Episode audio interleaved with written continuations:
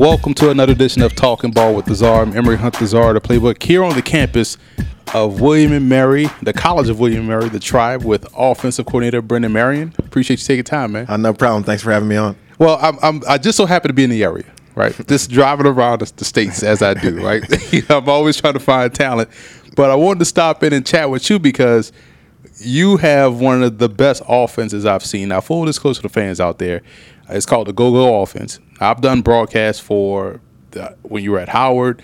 Um, I've known you for years prior because you were at Arizona State, you were at the high school level, you were at Oklahoma Baptist, um, and I've seen this offense evolve and take shape. And it's funny because you hear a lot of talk in the NFL um, about how it's getting closer to the college game, and we've seen Kyler Murray go number one overall and Cliff Kingsbury offense. But watching your offense go from high school to low level college to HBCU football in the MEAC to now a Power Five program in the FCS in William and Mary.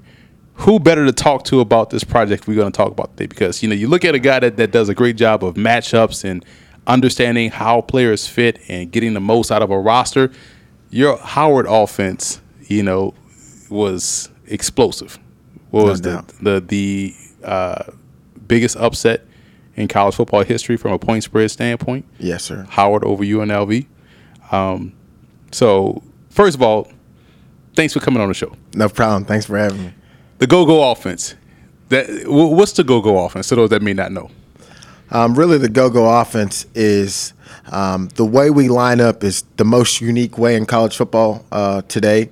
Um, I'd say we're the only ones in college football to line up the way we do uh, consistently, and um, it's really our two running backs are side by side in the backfield out of multiple uh, formations with receivers and tight ends. We we do different things with receivers and tight ends, present different pictures uh, to the defense, and you know, kind of how we got the name Go Go was, you know, when we were at uh, Howard. I'd ran the offense for a while uh, prior to Howard, but when we got to Howard, um, Coach London had asked me to run that same offense that I ran in high school.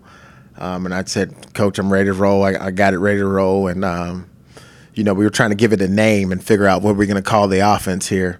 Because I feel like if you give something a name, people, you know, always want to make it work better. You know, it, naming rights. Everybody like likes Czar the playbook. Exactly. Every, everybody loves to have a name attached to it. So, um, how we did it was, you know, I was asking the players, and I didn't really like the names they were coming up with. Then I asked my mom, like, "What, what do you know about DC?" Because she used to go to DC a lot, and she's like, "It's all about go-go. It's all about the go-go music and da da da." And I was like, "All right, we're gonna call our offense the go-go offense," and I told the players that, and they loved it. And everybody in DC loves it, so you know that's that was kind of the thing, and it kind of you know after we beat UNLV, obviously kind of took off as you know now we're the go-go offense. And what was great about watching it just become that because it, it literally was like that. It's, it sounds, it, it played out how it sounds. It was fast paced. It was explosive. It got everybody on the move.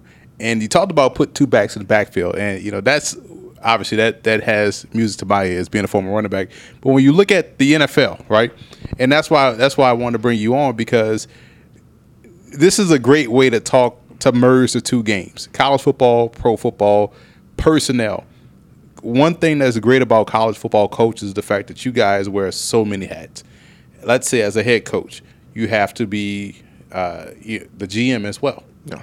you have to maximize your roster you got 85 scholarships at the fbs level um, let's say you could bring up to what 40 walk-ons so 125 at the fcs level is what 65 scholars Sixty-three. 63, right?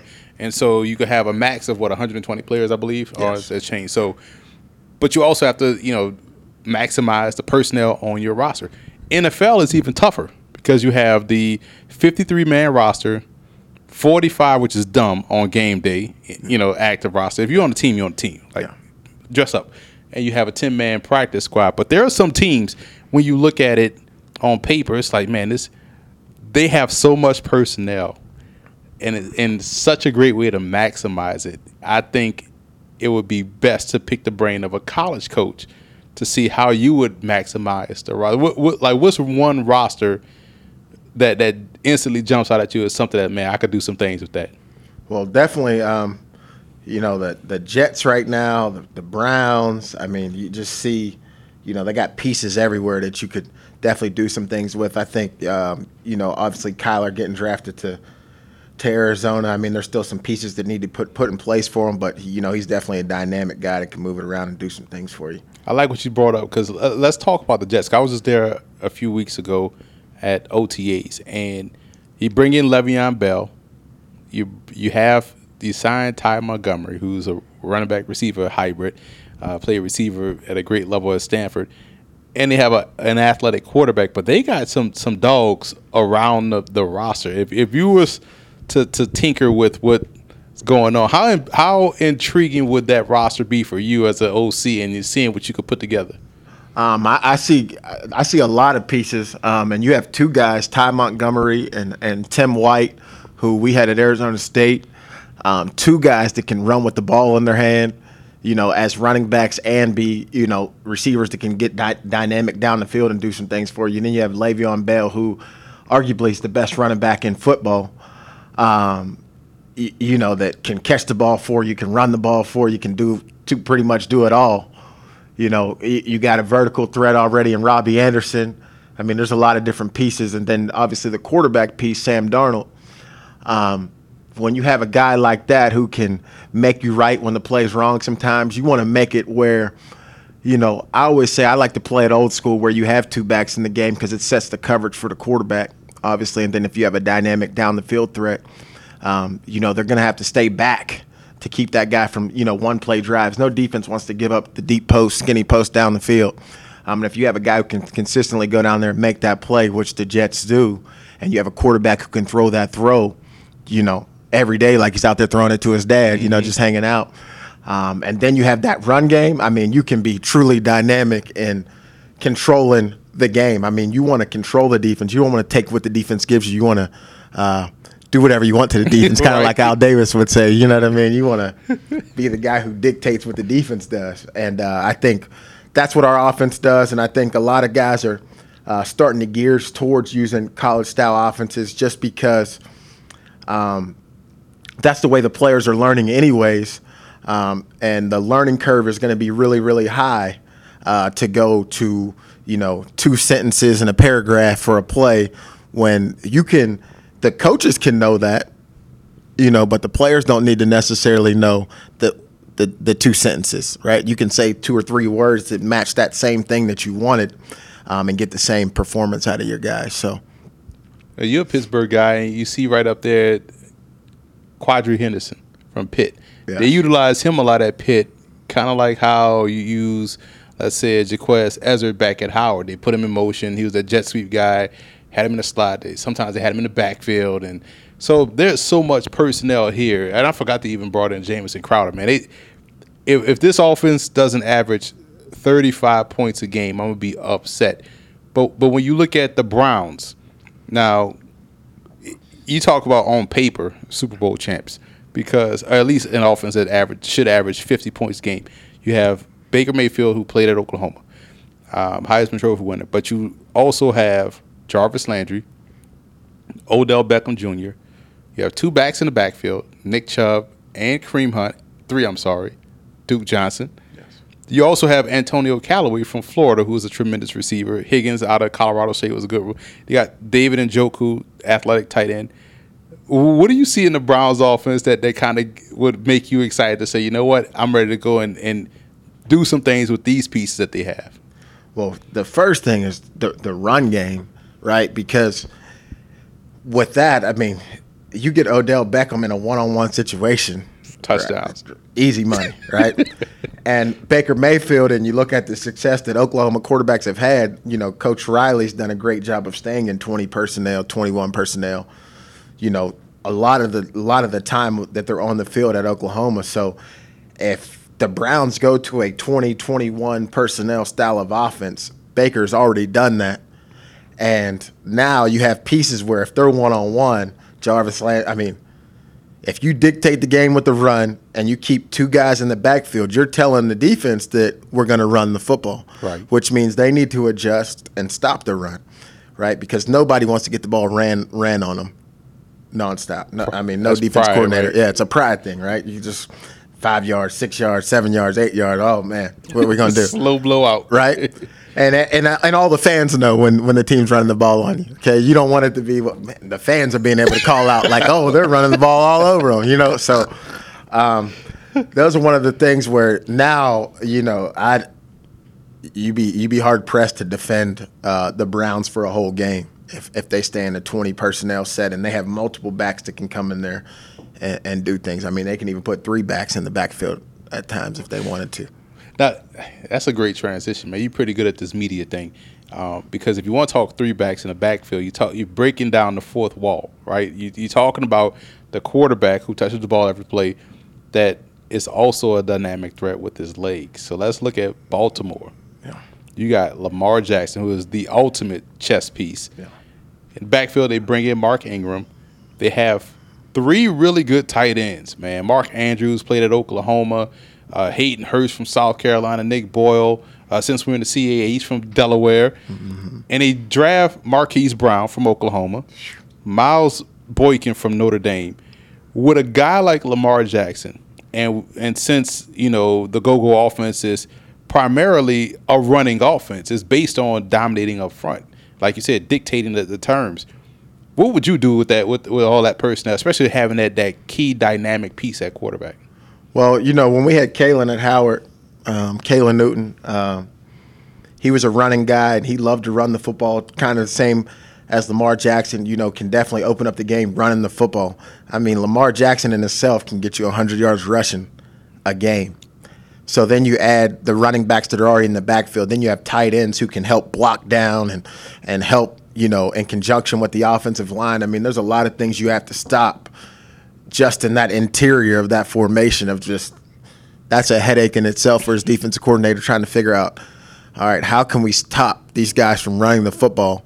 Okay because if they spread you out he can still run the ball. And if they get you in tight he can still run i mean no matter what he can still run the ball no matter what you do. So we we say talking about being a true uh, our quarterback being a point guard and with with Lamar Jackson, you're always playing with 11 players on the field. I think a lot of NFL teams are trying to pull away from I say using 10 guys when your quarterback is not a threat at all. Mm-hmm. The defense can just tee off on you. It's 11 versus 10. It's a numbers game. They win, right? Anytime you're playing 11 against 10, the, the other team it's wins. Easy, so, right?